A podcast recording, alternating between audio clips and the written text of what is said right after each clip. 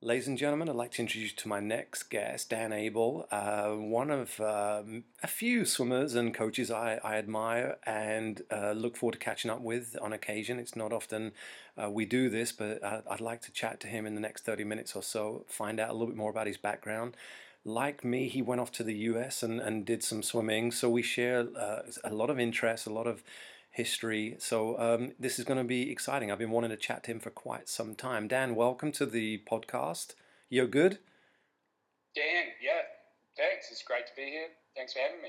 Wonderful. So let's go back to your early career. Let's start. When did you learn? How did you learn to swim? Was there a particular influence, a parent, something happened? Sure, it definitely wasn't my parents. My love of swimming got them into swimming, particularly my father. My mother tells me a story of when I was about 2 years old at our local swimming pool, which was the old 1974 Commonwealth Games swimming pool. And evidently they took my eyes off me for a second. I jumped into the diving well. Before the lifeguard could come over, I came up and I was smiling. And Mum says that's when she figured out I quite liked the water. Fantastic. And then the usual procedure, swimming clubs and competitions, or was there... Kids swim lessons in my hometown of Kaiapoi, which I've just moved back to. It was an outdoor pool, so naturally heated, as I like to say, as a five-year-old with the float, doing my arm strokes, learning my kick. I think I remember Mrs. Malhopt, I think, was one of the lesson teachers, but obviously I enjoyed it, took to it and developed it there. And I do recall, this will be a profound statement, as a youngster, not particularly enjoying the cooler water to start with. Well, yeah, some of us take to that stuff, some of us don't. I'm not particularly fond of that. We had 22 degrees at the lake this morning, which was very pleasant. Oh. And I think it's an important point, because now, you know, as a child, I recall going through experience, but now with my coaching and mentoring hat on for those going into open water, I think it was because I was standing in there receiving instruction with lots of standing round, where, of course, at any stage, kids or adults, if it was open water, at those temperatures, you need to be moving, and probably it's not as suited to teaching a five-year-old learn to swim, but the risk is that maybe put me off for a little bit longer, and I had to rediscover the joy of what natural water temperatures does for us. And but before that, you had a racing career with the New Zealand Swim Club? Yeah, I did. So what I found is that I quite like training and the discipline, and was a high-energy child. So I think... It wonders for me, not least keeping me out of trouble with high energy output, and probably keep my parents sane. But I really enjoyed swimming the laps. So all the way throughout high school and as a teenager, I enjoyed my competitive swimming with a club here in Kaiapoi, and then moved into Christchurch, swam under a coach called Brett Naylor, who's a four-time Olympic coach, I think swam for New Zealand at 76 Olympics. And interestingly, Dan swam at the University of Iowa, which is also my alma mater, so I followed in his footsteps. So there's quite a bit of history there for me. That's interesting, because that was going to be a later question. Actually, we'll come back to that. So you went through the sort of the fairly standard channels. A particular favourite stroke, distance you raced in those days? If you pin me down to it, 200. Would be a distance, but I won age group titles in the 50 and in the sprints. I also won titles in the 400, and I swam distance at college as well. I've done all the strokes. Probably a weakness of mine, jack of all trades, master of none. It's funny, isn't it? The lure of the lap. It's not for everyone, is it? I quite enjoyed training, and I was probably a better trainer than racer. It's interesting, I spoke to a psychologist on this podcast, and we delved in a little bit that, you know, what may have held me back, but, you know, training and that repetition and that black line, it really, you know, either it appeals or it deters. It's not an easy choice, is it? No, yeah, and I distinctly, clearly remember as a 12, 13-year-old, a number of swimmers more talented than me, certainly at that stage. And the only thing I can recollect back then is I certainly know I had no problem doing the work and no problem pushing myself. And the more I did that, the more I started to surpass those couple of guys who certainly had the talent at the start but didn't do the training. Amazing, amazing. And then what sort of year was it that you headed to the USA? You've mentioned how you came to choose Iowa. I'm guessing that was the logical link. What year was that? Oh, that would have been 95 was when the contact communication came around. Are you interested? And in good old Kiwi fashion, I'd always had it in the back of my mind. I had started university in New Zealand, and I had thought maybe it was just a pipe dream, maybe let go of it a little bit. And then one day Brett wandered over and said, I was talking to my old coach in Iowa, does anyone want to go over there? And two of us put our hands up and said, let's have a look at our times and see how they compare and if they're interested in you. And did you even know where Iowa was? No. I think probably the same for you back then, Dan. Now there's a far more, and America University, I think, fantastic opportunity. All sport, it's an amazing environment, unique environment. Back then, though, no formal recruitment avenue to get in. It used to be just who you know. Yeah. There was a contact that came up, and that's what occurred for me.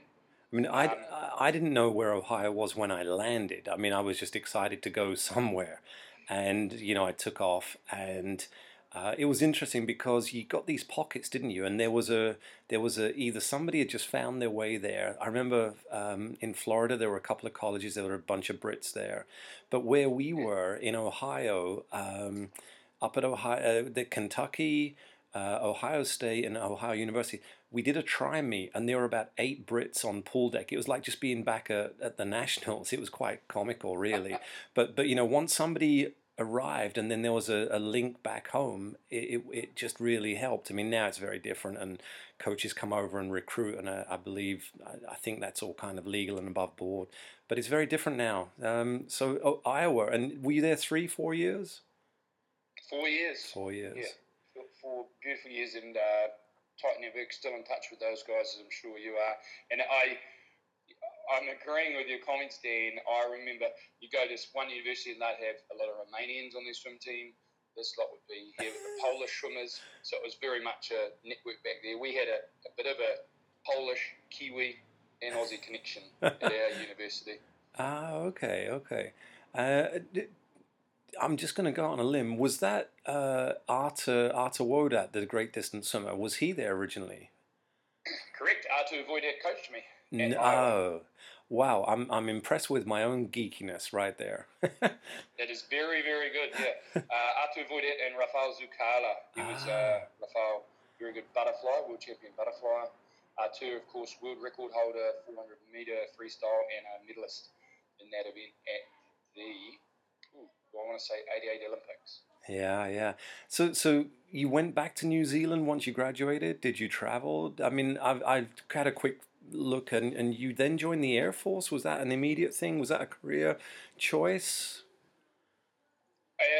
My dad sent over a documentary of Air Force pilots under training when I was at university, and I was doing a Bachelor of Management and Recreation. And I decided I wanted to join the Air Force. So, as you'll be aware, at university, it's a 3-year degree crammed into 4 with your elective classes. So, all my electives, I took up the sciences. So, I ended up doing a Bachelor of Science with a focus on getting into the Air Force. And when I came back, I applied. It took about a year to get in. And in those days, there was an age cutoff. So, if you wanted to join the Air Force, you had to do it earlier. And it's always something that I've been inspired to do. So while I waited, I did my private pilot's license, got some flying going. As we were a very small Air Force, so I didn't get a pilot invite. I got one as a navigator, so I had to weigh it up. And what I saw of the organisation really impressed me. and the rest is 10 years of Air Force history.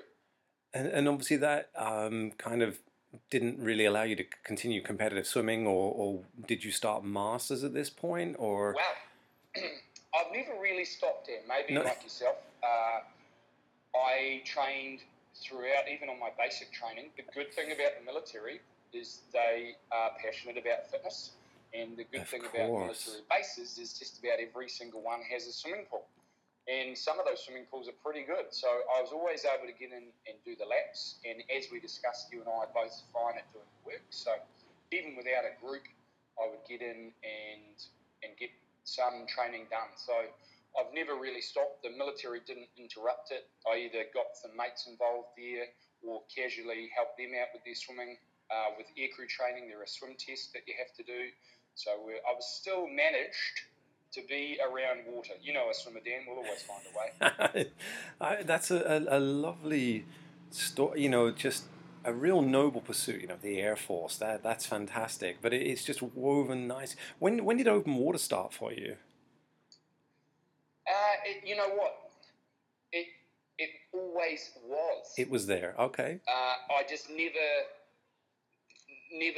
labelled it, and so I'm just in the last year moved back to my hometown, and I've enjoyed biking and walking around in my hometown, and I think back to, and I'm probably 8, 9, 10, but certainly 11, 12, Dan, there are local rivers here, and I remember swimming in them then, but usually I'll be swimming across the river to build a hut, to climb a tree, to take a shortcut. That's or great. After swimming at the local pool, the swim training, we go down to the local swim bridge and jump off it. I never thought of it as open water swimming. I just thought of it as a hell of a lot of fun.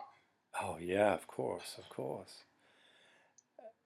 I mean, you know, you've just summed it up, haven't you? And that's what open water is. You know, it's, I mean, after the clinical dedication of lap after lap, this is now, you know, an A to B journey. In a river, open water, across a lake, something that's lovely. But did triathlon figure at all, or was it just pure open water swimming? Brett Naylor would always introduce some open water to us, and we did some beach stuff through the waves. On a training camp, he'd always try and take us to a beach. I remember a crazy training camp down south where he put us in the Clyde River, and we all swam down it. Sans wetsuit, of course, and I think the Clyde is about 12 degrees. And all of us teenagers with body fat percentages about 6. So, yeah, that was an interesting experience. But as far as triathlon, I did, in my off-season, I used to do a lot of running. I did a little bit of competition at school for 800 metres. I remember just doing it casually, you know, the barefoot runner. And when I finished college, I'm pretty sure I'm trying to get the right window, and in between the Air Force, while doing my initial private flying training, I started doing some swim runs, and I started with a young lady out here called Andrea Hewitt. Oh, gosh, yes. And we were both swimmers who started swimming running, and she absolutely thrashed the girls on her debut. I always recall that, and I was in the top 3 there. I was doing okay, and a man by the name of John Hallamans invited me to go to a running clinic, and so I went to John's running clinic. If you don't know John, for history buffs, he coached Erin Baker, world champion triathlon, amazing woman, and he's coached so many triathletes in those times, and he just received a one of the New Year's orders, and I'm trying to remember the title, Order of New Zealand Merit, some such. An amazing gentleman. I went to his running clinic, enjoyed it. He asked me to join triathlon, and I joined the Air Force. Well, yeah. Triathlon's loss. Yeah. So when did London fit into all of this? So for quite a few years, you were juggling lessons, kind of 6 months South London, and then returning home to New Zealand, and we've now lost you. You've gone back home. But when did you first arrive in London and decide to sort of make a dual and you know, a two sort of segment year with your training and coaching? Mum's English, Dan. Ah, okay, okay. So I am a passport-holding Brit. Mum and Dad are 10-pound poms post World War II. They turned out here and met out here and married. But I've always had those very strong links to the UK. Ah, that's it. Okay. I probably, you know, you have those decisive moments in your life, and one was for me triathlon versus Air Force, and for me it was I've done 10 years, almost 15 years of being poor in swimming sport. The Air Force is going to pay me to learn to fly and be fit versus triathlon, where I'm going to have to. And I looked at the cost back then, and I was like, I don't want to be a poor athlete anymore. So that was a tangent, and then 10 years later. I thoroughly enjoyed my service in the Air Force. Many of the skills it taught me I use today in all aspects of my life. But the posting, moving around, the instability, and I had a couple of moves where there was quite a bit of uncertainty, and I reached a point where either this is going to be the rest of my life and I chase a career, or I'm going to look at some other stuff. And I decided to take a holiday to think about it. And if you're going to think about serious things, you may as well make a serious holiday. So I went back to the States and visited my college mates, and then I went to France, and I did two things. I went to the Eurocopter factory to see the first frame of a new series of helicopters being built in New Zealand. I visited that, and I went skiing. And then I rocked into London and stumbled into a working job while I was on holiday, which was managing a health club in London. And one of the first things I did, I went and got a rock climbing lesson, and the rock climbing instructor said, let's get to know each other. And I said, I'm a swimmer who wants to learn to rock climb. He said, I'm a rock climber. I'd love to learn to swim. And I said, what are you training for? He said, I'm doing an English Channel relay. Ah. I said, okay, what's this? And long story long, Dan. I helped them out. I really enjoyed it. One of their swimmers pulled out, and they needed a swimmer, so I ended up coach swimming the relay team, thoroughly enjoying it, and then a whole lot of people started lining up. Now, I'd always helped people swim. I'd always been coaching for a term, but I'd never formalised it, and I had this line of people asking for help, and I really enjoyed it. And right about this time, two things happened. I discovered Swim Trek and went for a meeting there, and the Air Force said it's time to come back. And so, like many of us, I reached a juncture in my life, and I had a decision to make. How was Swim Trek? I know the Simon and the guys, and some of our coaches have been off on those trips. It looks a lot of fun, but again, that's probably... You know, there's a lot of hard work in the background making it look fun. Probably for the guests, I'm sure it's great, but for you guys as the guides, a lot of stress. That was a good time. Yeah, I mean, Simon Murray, I can't say enough about him, and I'm going to probably plant a seed that you'll go on here about Dan as well that I recognise in our conversations. He, as far as I'm aware, really initiated this concept of the swim holiday. Grew up with the Swim Trek company, and I really feel for those guys right now in our current times. And he was always willing to share information, and with me, I enjoyed the holidays. Yes, definitely hard work, but it taught me a lot as well. In that, you know, swimming doesn't just have to be competitive. Yeah, and of course. You work hard as a guide running these holidays, but I think because people are there longer than just an event, it's not just to turn up and leave. They meet other people, they socialise, and I felt that the rewards there were really important. And that planted a seed for me in that a lot of people would turn up for these swim holidays and they weren't ready for the swim holidays, and they'd spend the first part getting ready. And I thought to myself, well, there's got to be a better way to add value. Why don't we, focus on preparing people for open water swimming better, so that when they turn up for the holiday, they're fully placed to take advantage of it. Looking for a location, that's where I came up with the Tunbridge Lido and the South London Swim Club. Pitched the idea to Simon at Swim Trek. They had the rights to coach there. and again, that's just another step in the history of my life, how that program came around. Simon said, people won't really, you know, it's not a consistent custom there because it is cooler water. And I said, well, if we're going to do it, I have to be there all the time, you know, in the summer months. So in the first couple of seasons, rain, hail or shine, they're poolside. Some seasons that pool doesn't get above 20 degrees.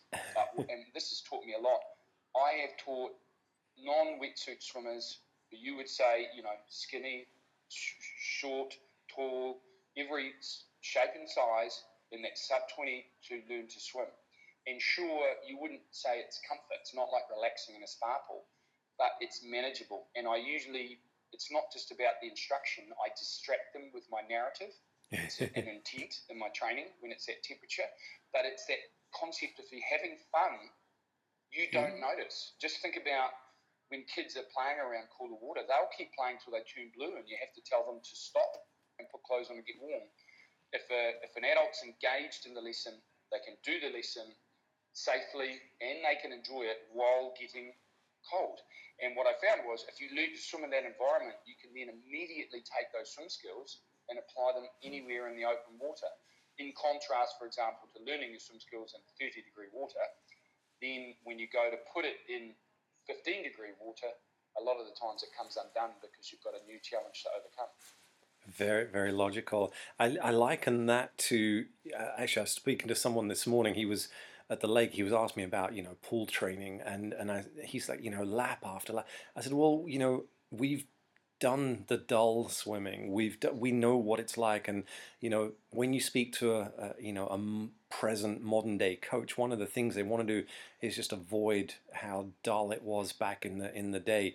And one of the biggest compliments I think is, you know, somebody, oh, that's it, that's 90 minutes, we're done. Like, you know, you've entertained them, you've challenged them. There's been a good amount of camaraderie in the lane. And 4K, as whatever it might be, has flown by 90 minutes and they're done. And they're like, oh, you know, that was it. And I take that as a, you know, that's why I'd like people to leave, you know, having had, you know, they can choose what they do with their free time. It's not like, you know, when we were kids and, you know, some days you didn't really want to be training. But you know, these are adults. They pick and choose what they do with their leisure time and their money. And you like that they come back and spend that time and money with you, of course, but they actually really enjoy themselves. Yeah, that's so important now, isn't it? It's a privilege, isn't it, Dan? And it's true. It's for me, sure, they're getting the health and wellness and fitness, but it's all those things associated with it where we can provide not just a benefit from the swimming, but switch off from daily life. They can come and get lost for a while in their swim. If you can provide that, I think it's pretty special. I mean, now there are labels being applied, but you know, before it was fashionable, before it had to have a certain category, you know, we were providing that outlet, that little bit of a break from, you know, the daily routine of work or family and stresses, and they're coming and letting off some steam. You know, now it's mental health, well-being, and or whatever, call it what you will. But it's always been there, hasn't it? Something very magical about swimming.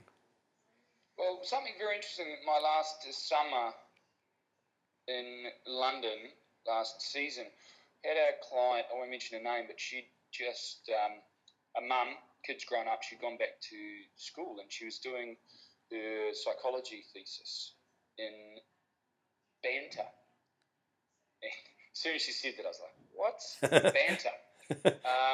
And then she talked about it a little bit more, and she... You know, she said, first I was going to do it in group sport, because team sports, because that's when I, you know, that's where I thought it was important. But I can't remember how she stumbled. I think it was rowing to start with. And, you know, again, long story long, what she found was that she quantified the benefits, health and wellness, the ability to help your training, of socialization in sport. And what she found was actually... in the individual sports was where banter was stronger, more prevalent. And this started a discussion at the pool where swimmers latched onto that and they go, actually, why do I swim?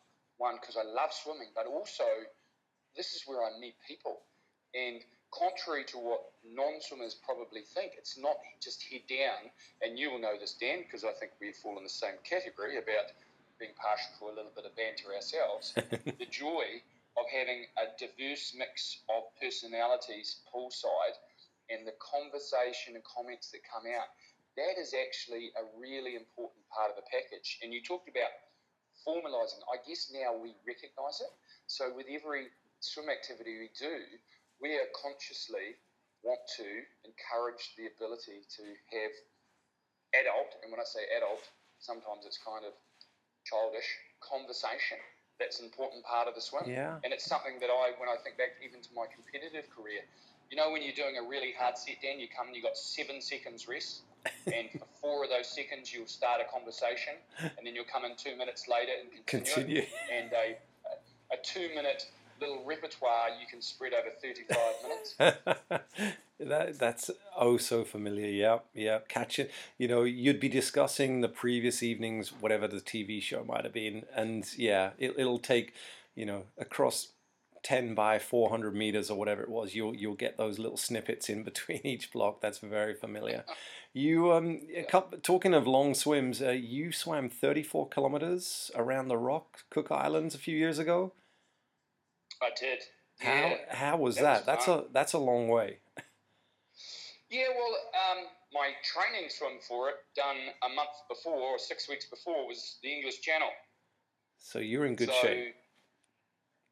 It was a good little combo, and of course, English Channel, when I swam it, it was quite a warm early summer there, I think summer of 2017. So I'd swum the English Channel in 17 degrees, and I turned up in the Cook Islands, and English swimmers will get a laugh at this because it was September, so very early spring, and the locals were very concerned about me being able to handle the cooler water temperatures because it was only, the water was only 23 degrees. It hadn't heated up yet. So I had to have a wee conversation, convince them that I was going to be comfortable in those water temperatures without a wetsuit. Oh my goodness! And how long did it take you? 11 hours. I want to say 11 hours 15. Gosh. I think off the top of my head. Both English Channel and the round Rarotonga, the Cook Islands swim, were comparable over 11 hours, but completely different swims. Completely different battles. The heat for me, we had blue sky, so you have sunshine, and you imagine that clear water. We put sunscreen on pretty good, but just any little bit that we missed in my body got absolutely fried. So yeah, completely different swims, but good challenges Dan. Any other big swims in the pipeline, on the horizon? And that's usually the first question people ask you afterwards. For me, I think I like swimming, and I'm not that's a marathon swim. I've done a marathon swim. Let's go on and do the next big swim. For me, it's about mixing it up and keeping it interesting. You know, it's not just my job. It is my job, but it's my career. It's my passion. I do it. I talk about it. I encourage others to do it. And I tie all those in as challenges. So I could have a personal goal, swimming around Rarotonga, and then my next goal might be a business goal. And one of the big things right now is we had to make a call. I was going 6 months, you know, following the sun, which has been fantastic. But it got to the point where I can't give any more attention to either one. Right.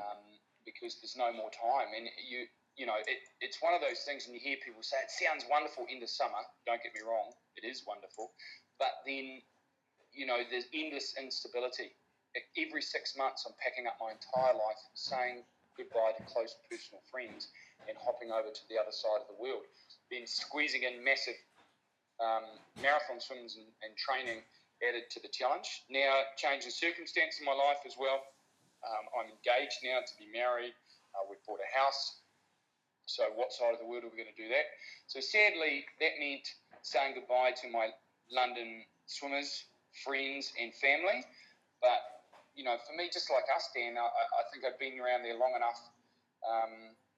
You've got these connections through swimming, and what I look forward to is in the future catching up with those.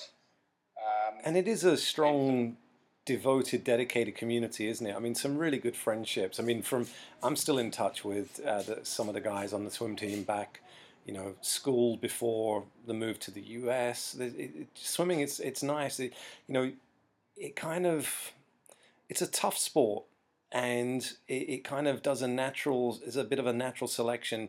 You know, you get very nice people doing it. You know, we do training camps time and again, and you think that was a nice bunch of people. They were good fun to be around. It's a lot of dedication and, you know, diligence with the training, and you don't find too many unpleasant people. Is that what you found? I'd agree. We're an intrinsically motivated sport, right? No one really forces you to go do it. So everyone that turns up has found that inner desire and motivation. And usually they, you know, if they hadn't unlocked that before, once they do, they start transferring those skills into other aspects of their life.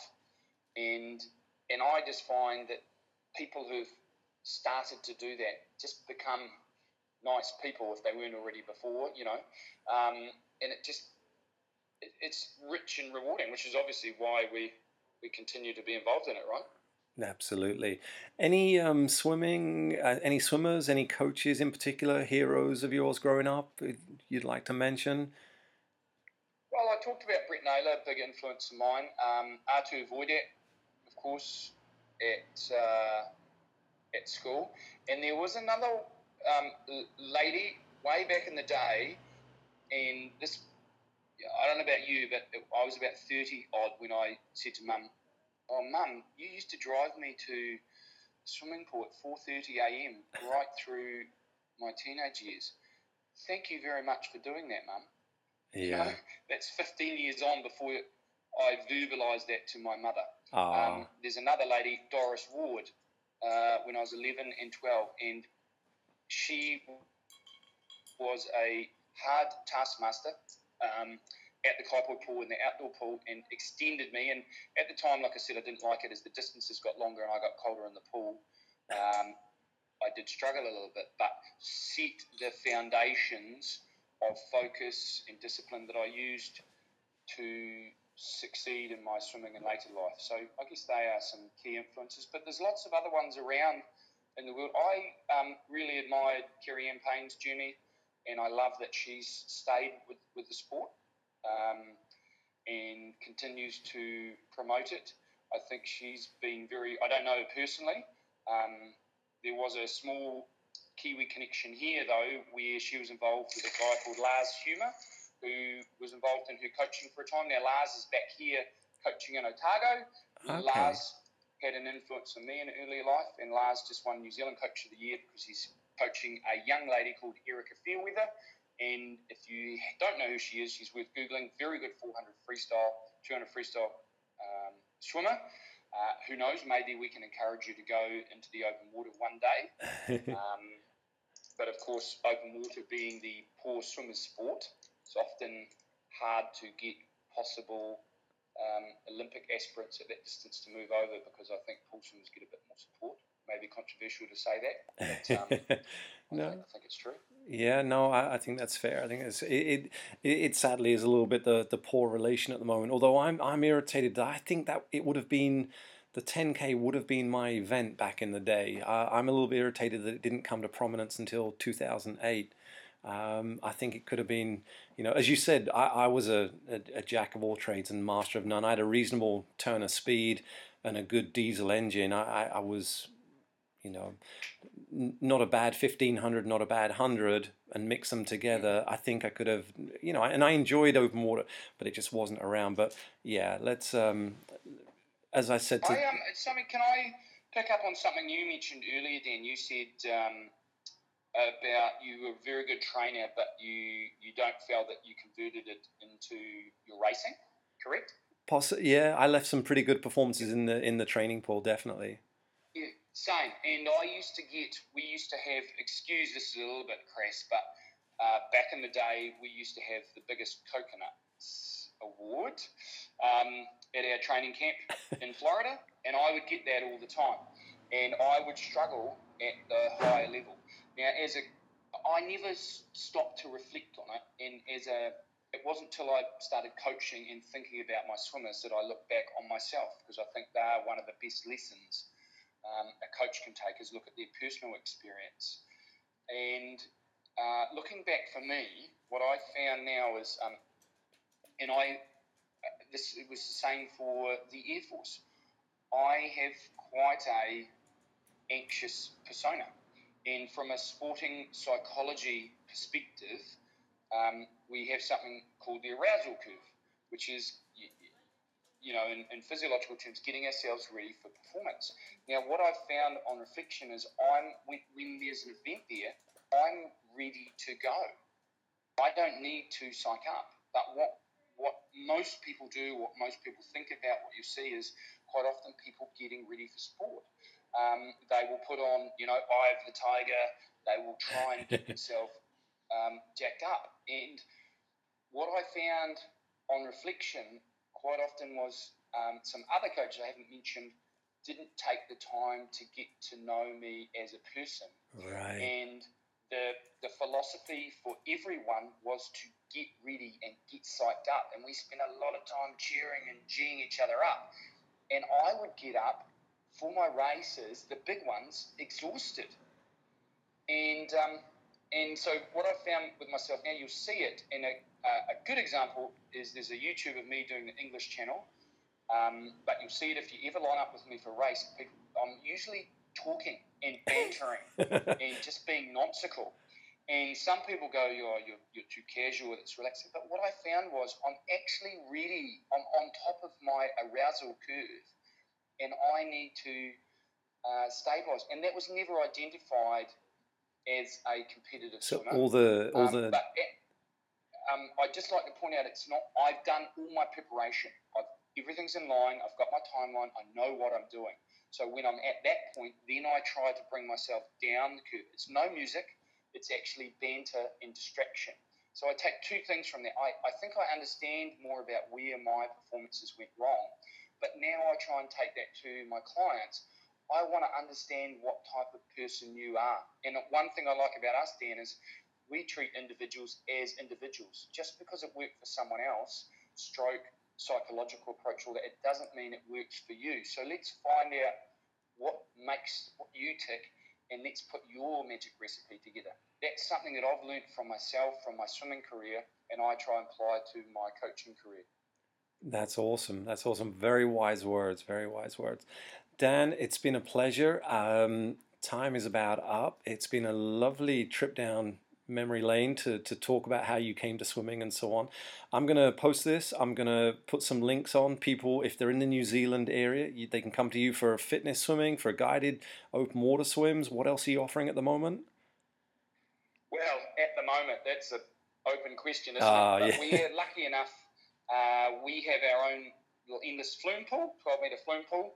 And that's where we are teaching our adult swimming, and at the moment we're lucky enough, because it's winter here, we can help our endurance athletes get ready to swim in there. We're also doing night swimming in there, where we turn off the lights, give a different experience, help people get confident and capable and have some fun. So we're doing that, and yeah, hopefully, Dan, getting ready for a summer season where we can do something, but trying time for us all, so we're just trying to support each other, deliver the swimming that we can, and keep in touch with our global swimming community like yourself. So I really appreciate you having me along for a chat. It's been great to catch up with you, mate. It's been a pleasure. Thanks ever so much for the wise words, and best of luck in the future. Please keep in touch. Thank you, Dan Abel. Cheers, Dan.